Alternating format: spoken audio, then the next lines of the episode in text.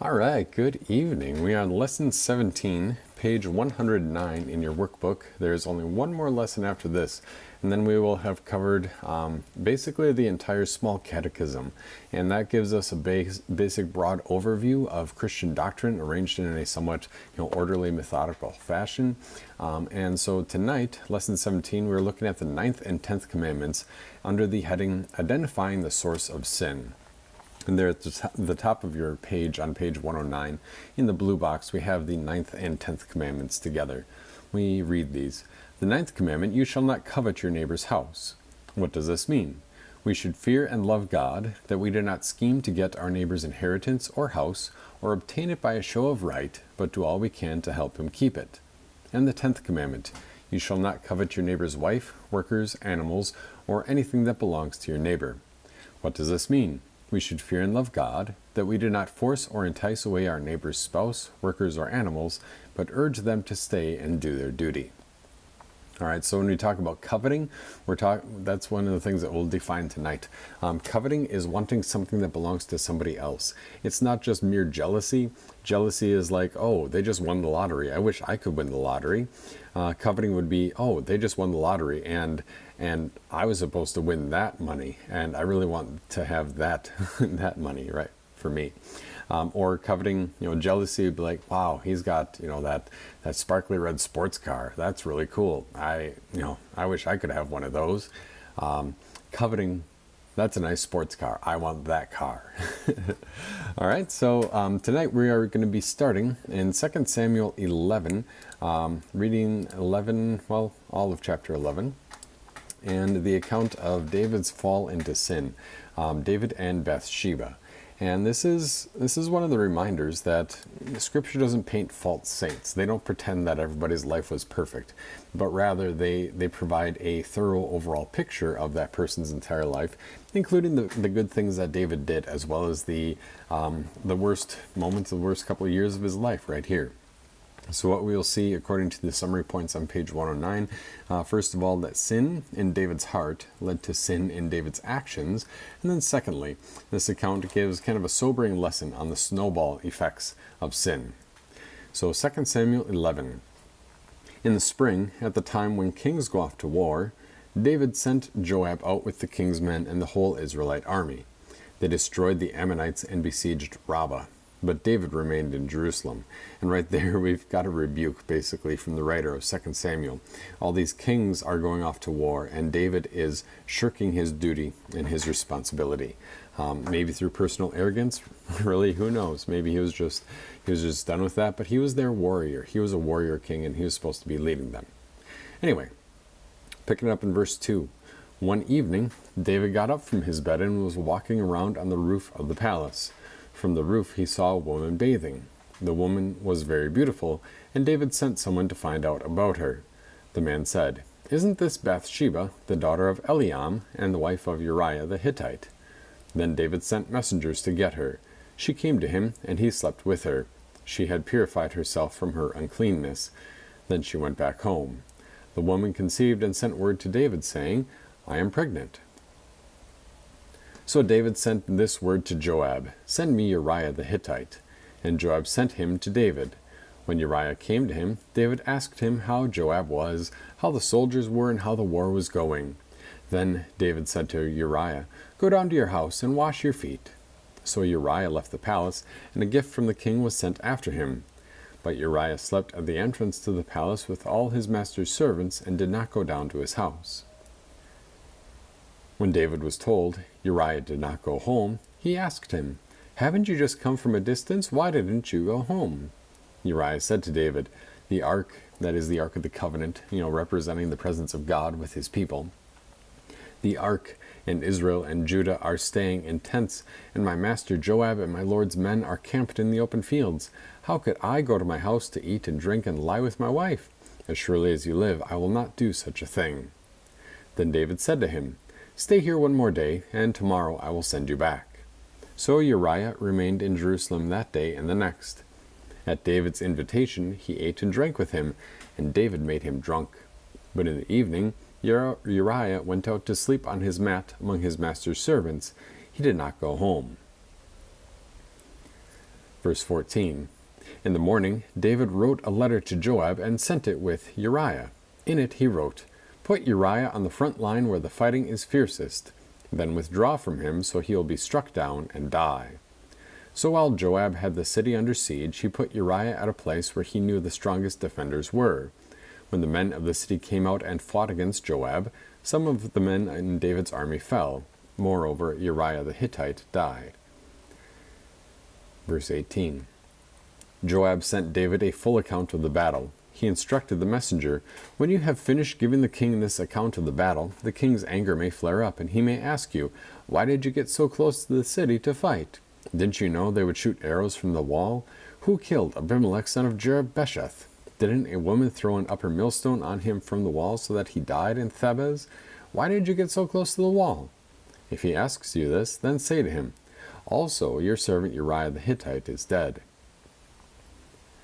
The messenger set out, and when he arrived, he told, he told David everything that Joab had sent him to say.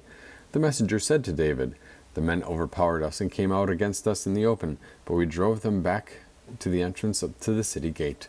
When the archers shot arrows at your servants from the wall, and some of the king's men died, moreover, your servant Uriah the Hittite is dead. David told the messenger, Say this to Joab Don't let this upset you. The sword devours one as well as the other. Press the attack against the city and destroy it. Say this to encourage Joab. When Uriah's wife heard that her husband was dead, she mourned for him. After the time of mourning was over, David had her brought to his house, and she became his wife and bore him a son. But the thing David had done displeased the Lord. All right, so that was chapter 11, 2 Samuel chapter 11. Uh, very often used as a reading on Ash Wednesday, um, the first the first day of Lent, a day of serious repentance and um, and some introspection, and because it really portrays very vividly the effects of sin in our lives. And I think one thing that I don't think we really address um, in our in our questions tonight is this section verses 20 through 2 through 25, where Joab sends the messenger and and um, actually a little bit before that even.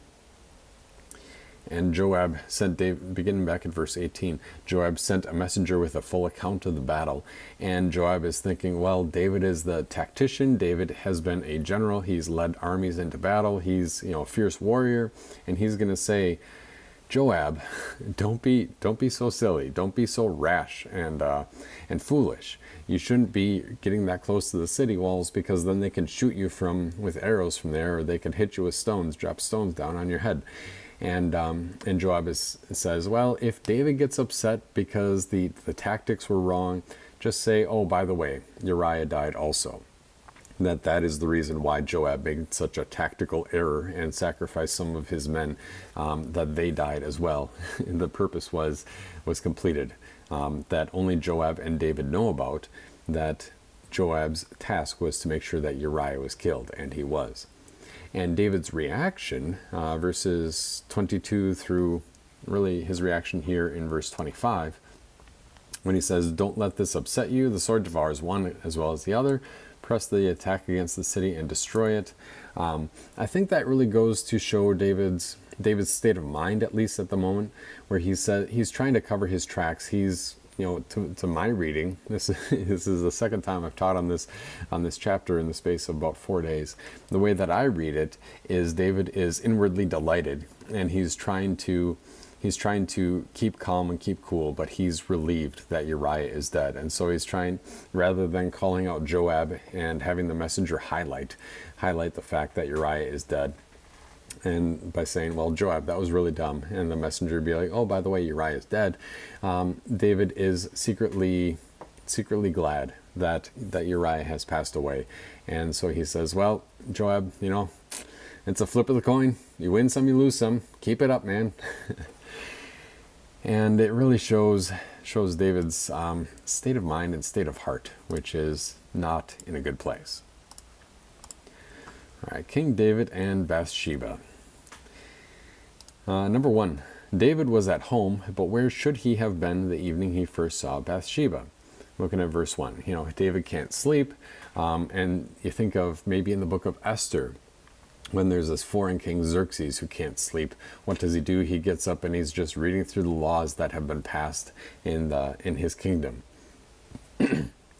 Excuse me. He's reading through the laws that have been passed in his kingdom. And what does David do? Rather than being out with his, his army at the battle um, or planning the next attack, he is there at home. And even then, even then, he can't sleep. He's he's married. He's um, wrongfully taken multiple wives by this point, but he's still married and he could he could you know talk with his wife. He could um, you know paint the palace walls whatever the case may be. But instead he's wandering around on his rooftop and uh, and peeping into other people's windows as he can see from a distance. Um, so he should have been out in the field out with his army but he's not. He's not because he's totally shirked his responsibility. Uh, so David wanted Bathsheba to be his wife, even though she was already married to somebody else. David coveted his neighbor's wife, which God forbids in the 10th commandment. Um, so, our key term, covet, means to have a sinful desire for something that God has not given to you. And this is, you know, talking about something specific that belongs to someone else, whether it's, you know, their, their house, land, cattle, um, a spouse, um, any of those things that belong to somebody else that are not, not yours or mine. And coveting is talking about the specific thing. Number two, thinking back to previous lessons, what other commandments do we see David break in this short section from Scripture?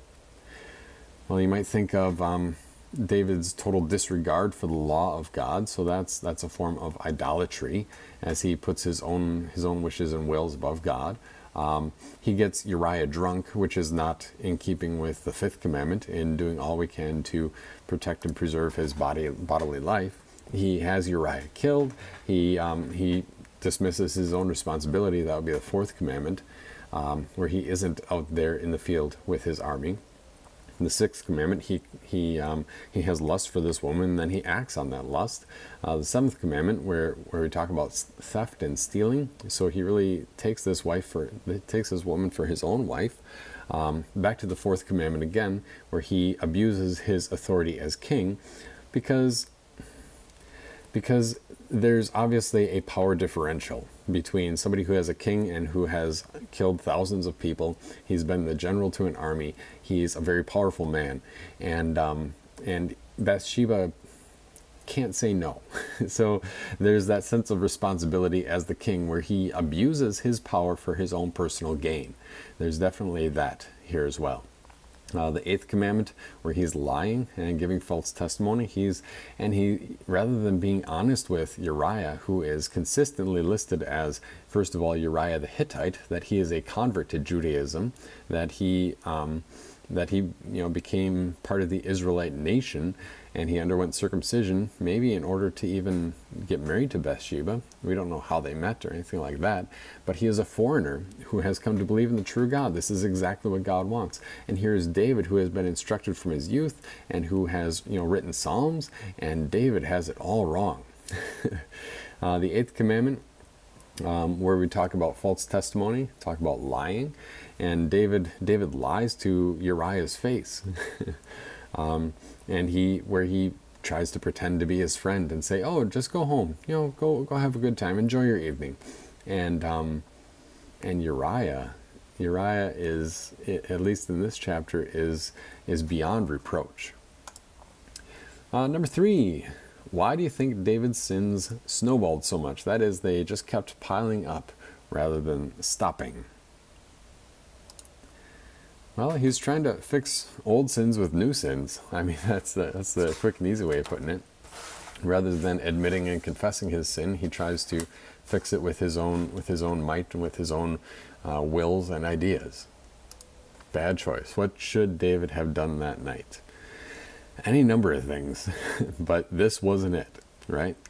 He should have gone inside, leave her alone. Um, she there's the note that she was she had purified herself from her uncleanness um, probably because a woman on her on her cycle was ceremonially unclean and then after her cycle was completed then she would need to have this this ceremonial cleansing um, you know a washing. So it wasn't just a regular like woke up in the middle of the night and I needed to have a shower um, or you know a regular washing of dirt from the body but it was also had this religious aspect to it where it was the, the cleansing, the ceremonial cleansing, after the cycle had completed.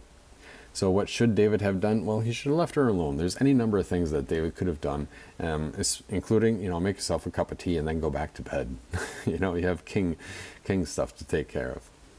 Number five, what should David, this is top of page 110, the next page, what should David have done after Uriah came back? Well, you just invited, you slept with this man's wife, and then you invited him back to your palace, and you've got him, you know, you and he right there. And Uriah has been one of his trusted men, one of his best warriors. Um, he should have been honest and told the truth and confessed his sin. Would, would that have that would not have been easy? No doubt that would have been very difficult. Um, but it's a far cry better than murdering Uriah and then living in really unbelief due to his persistent sin.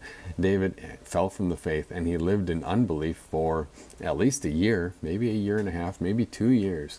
Um, it was quite some time if you read on to chapter 12 as well. Maybe we'll add that to the homework today. Um,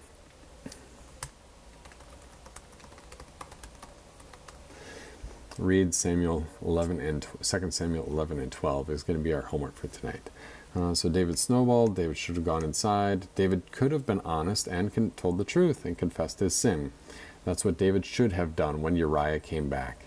But rather, David tries to trick Uriah into thinking that the baby is his. Where do sins start? Uh, this will be in our supplemental passages from James chapter 1, right here on your screen. Uh, James 1, verses 13 through 15. Let no one say when he is tempted, I am being tempted by God, because God cannot be tempted by evil, and he himself tempts no one. But each person is tempted when he is dragged away and enticed by his own desire. Then, when desire has conceived, it gives birth to sin, and sin, when it is full grown, gives birth to death. All right, where does sin start? All right. Especially in verse 14, each person is tempted when he is dragged away and enticed by his own desire. Starts in the human heart. Um, sin, sin begins with our sinful nature, our sinful flesh, our own desire to do something. Sin starts in our hearts. Um, and it's something that is not external to us. This is something in within us that you know our sinful flesh is something that we can't scrub out of us. Um, I like to compare it to like like an ink stain. If you've ever carried a pen in your pocket or had a pen explode, um, that ink stain is not part of the shirt. It's not part of what makes it a shirt. But at the same time, um, you can't scrub that ink stain out of a shirt because it's so deeply imbued into the cloth. Um, the sinful flesh is the same way. It's not part of what makes us human. You know, Jesus was fully human, even though he was without sin. Adam and Eve were fully human, even though they started life without sin. But you and I have sinful natures, or a sinful flesh, that we have received from our parents, and it's something that we cannot scrub out. That it is part of us until, until God puts it to death when we die. So, our key term sins of the heart or secret sins are sins that we commit in our own minds that no one else knows about except for God. Yeah. I think um, I think of a sermon that one of our professors preached for Ash Wednesday. He preached on on this section from 2 Samuel chapter 11, and um, and he he just said basically, you know, if if people could see the thoughts that pass our minds as clearly as the actions that we carry out, if people could see the thoughts that pass our minds, then the very children in the street would stone us to death for, for their depravity. like, well, when you put it like that, that's that's pretty stern and that's pretty realistic to the severity of sin and how and how deeply it runs. Number seven, coveting and other sins of the heart, that is, secret sins, start us on a terrible journey. According to James 1, verses 13 to 15, where do these sins lead? Verse 15 in particular When desire has conceived, it gives birth to sin, and sin, when it is full grown, gives birth to death. Wonderful, right?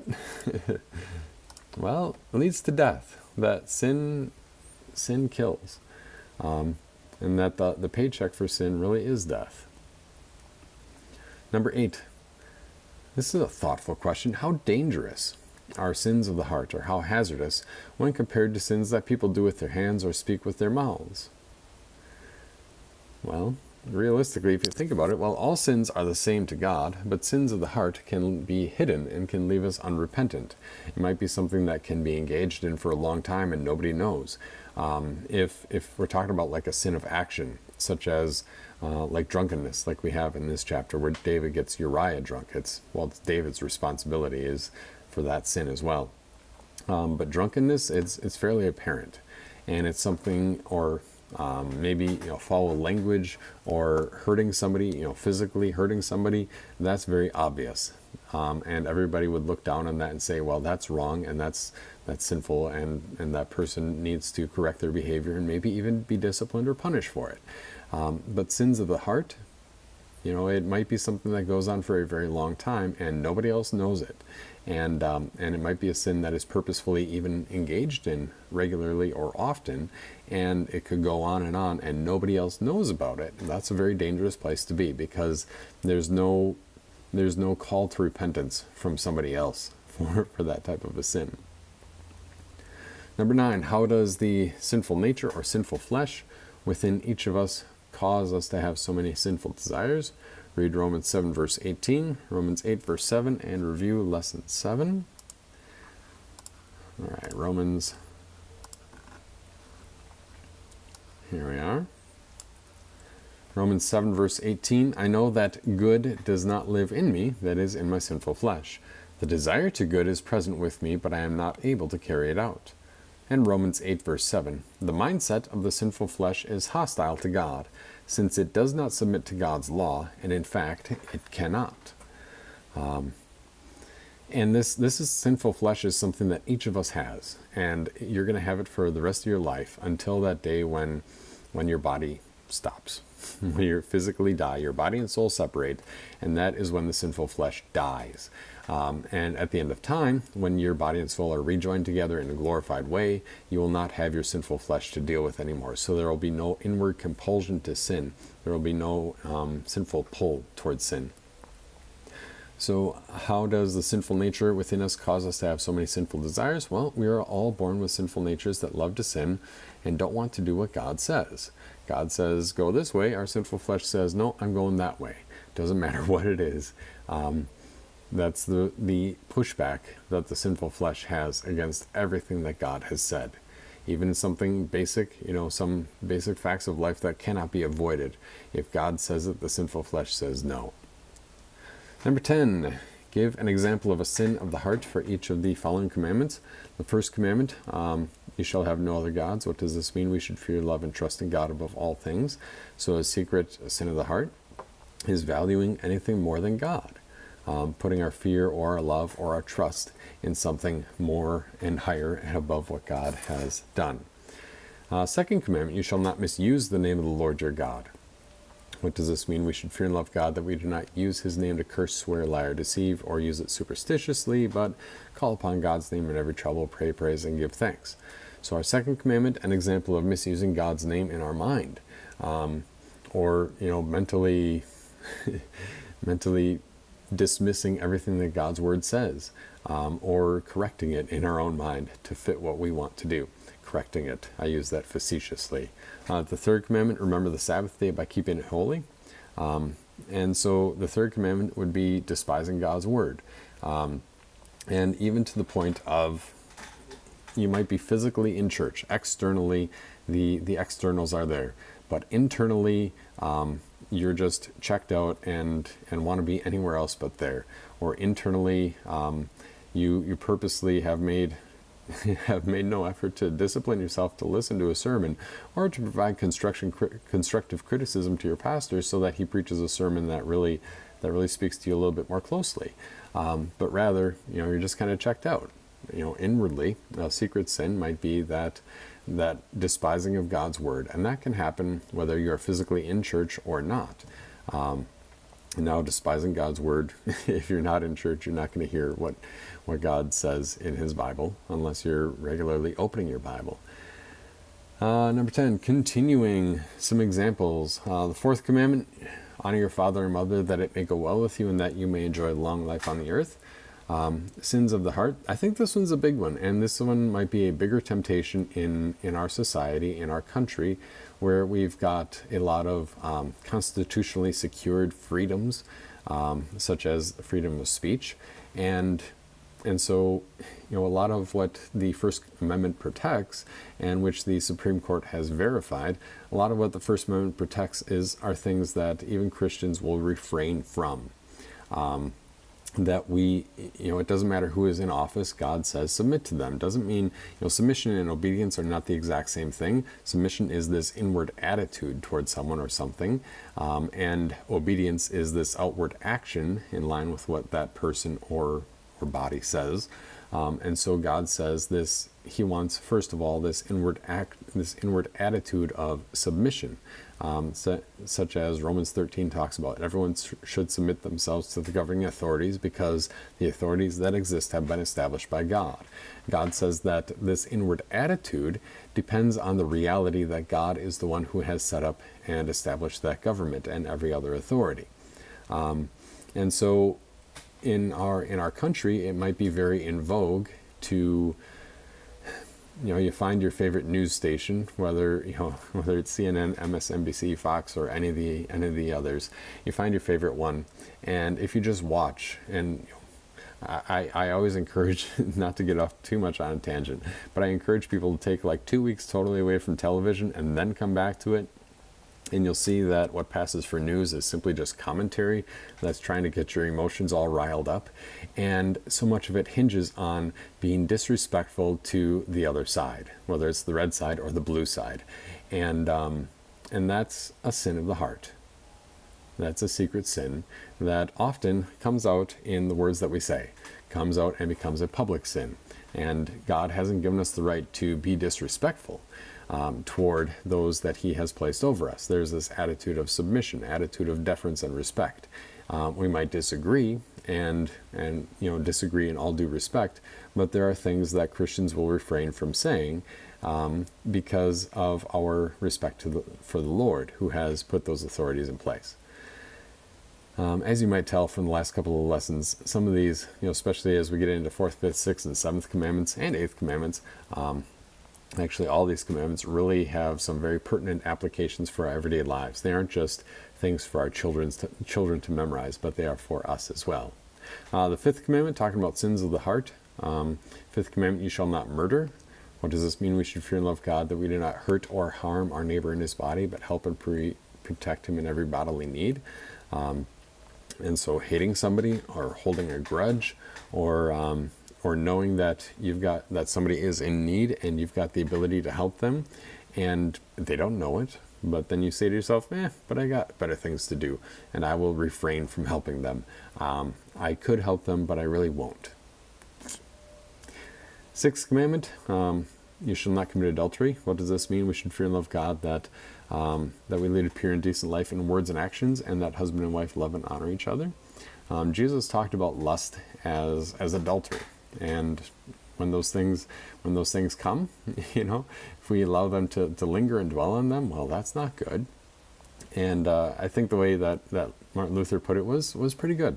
Um, when he says you can't stop a bird from landing in your hair but you can prevent it from making a nest there that there's a difference. The sinful flesh will continue to throw ideas your way and try to get control of of your mind and your attitude and your actions. Try to control your mind to do sinful things and even use your own bodily emotions against you. And, um, and lust is, is a very important one, especially for our children, um, to watch out for. Seventh commandment, you shall not steal. What does this mean? We should fear and love God, that we do not uh, take our neighbor's money or property, but do all we can to help them protect, uh, preserve his property and means of income. So, seventh commandment really talks about coveting as well. When, at least when you talk about sins of the heart, even though we, and where you might see this is, I would take something, but I've never had the opportunity to take it and get away with it, so I won't. Well, just because you haven't had the opportunity doesn't mean that all of a sudden you are free from the guilt of that desire. Uh, the eighth commandment you shall not give false testimony against your neighbor. What does this mean? We should fear and love God, that we do not um, uh, tell lies about our neighbor, betray him, or give him a bad name, but defend him, speak well of him, and take his words and actions in the kindest possible way. Um, and eighth commandment, you know, we talked in the last lesson about gossip and slander. Slander is telling lies to hurt somebody. Gossip is telling the truth um, to hurt somebody or telling the truth without that loving intent. Um, or telling the truth but telling it to somebody on, on the same status as us rather than taking it to somebody who has the authority to do something about it. Uh, sin of the heart. Um, and and I think this one is is equally prevalent, especially you know fourth commandment and eighth commandment are very easy to be sins of thought as well as th- sins of word, um, where we you know just passing the news along, just letting you know, and um, and and it's e- even easy to feign and pretend um, this sincere interest. But inwardly, it's just like jumping up down with glee that i am the one who has the news and I'm, I'm the one who knows. Um, that's just something to, to watch out for, to think about, to recognize within ourselves um, that there is this inward compulsion and temptation to misuse and abuse.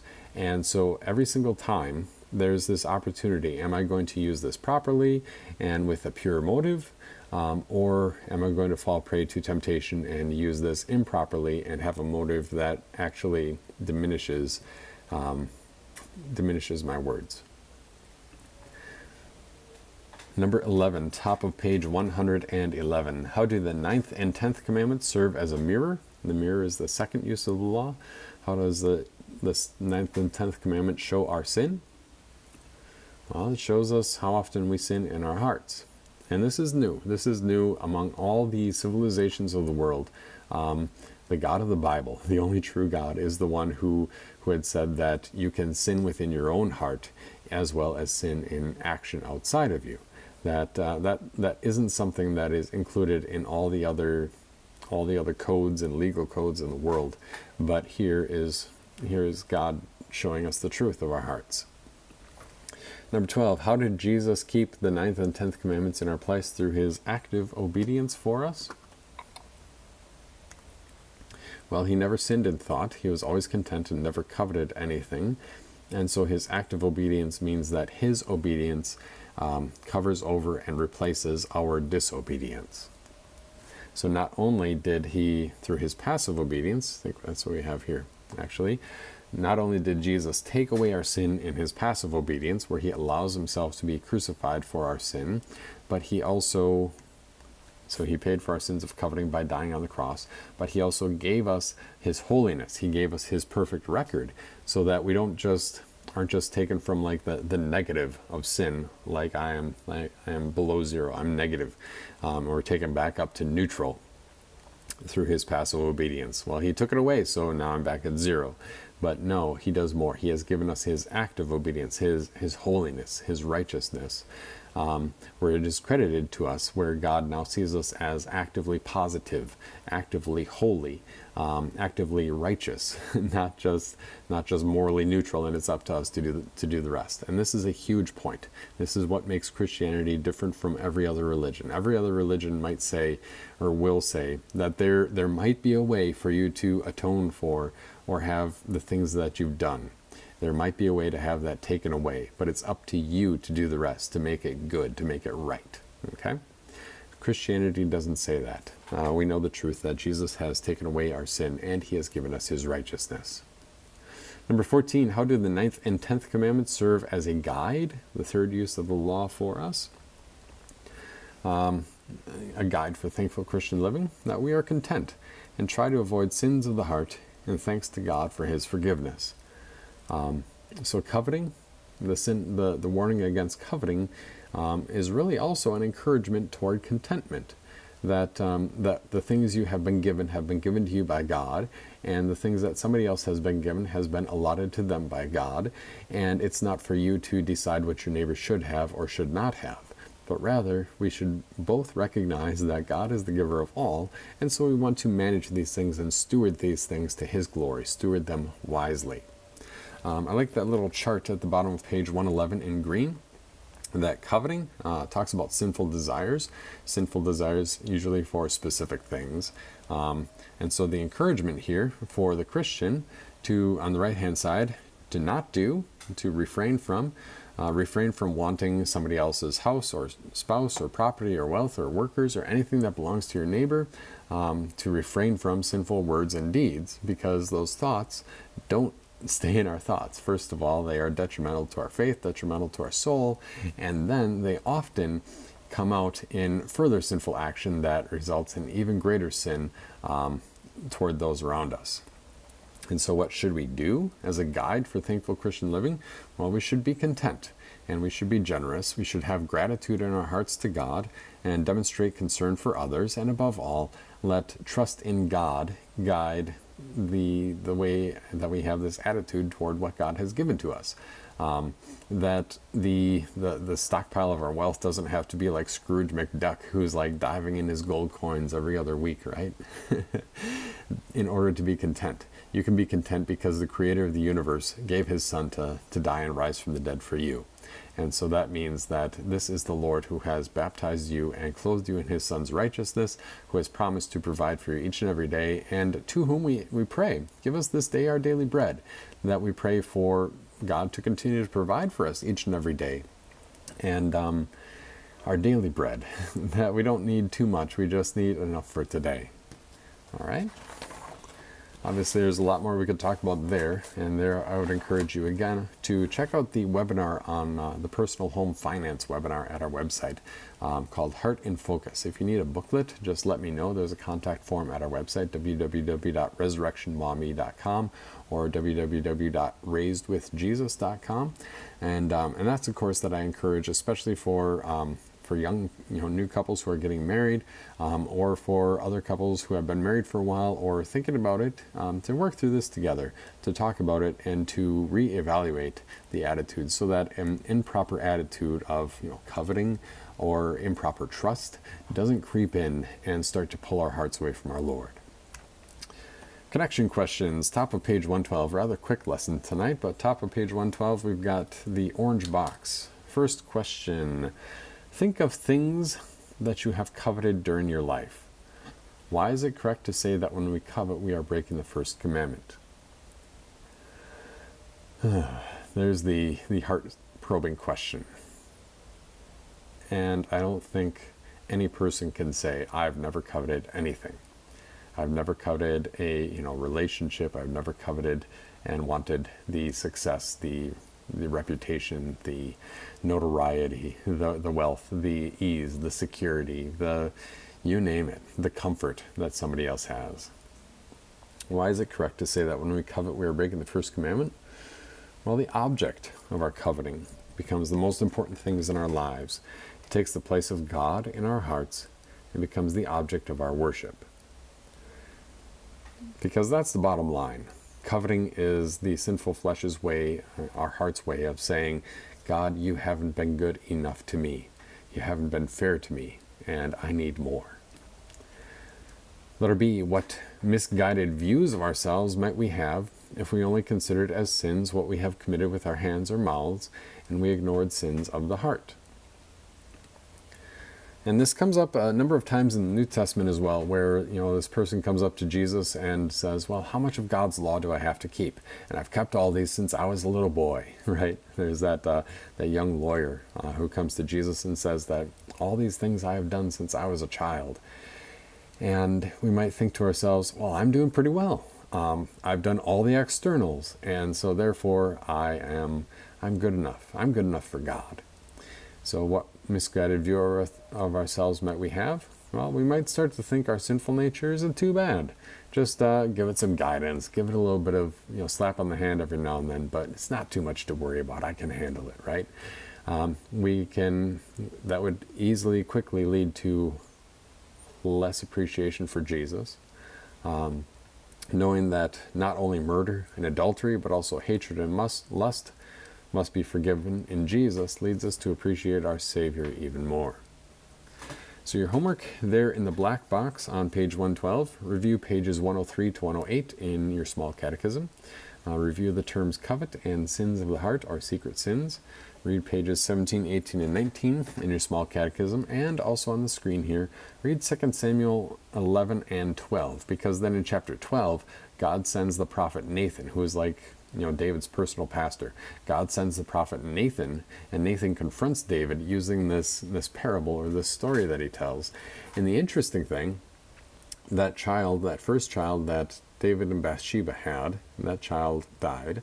Um, then they had a child again later named Solomon, um, and Solomon would be the next king of, of Israel, and um, and he's also in the line of the Savior. And so there's there's if you read in Matthew chapter one, there are three women listed in the line of the Savior. They include Rahab, um, and Ruth, and Bathsheba.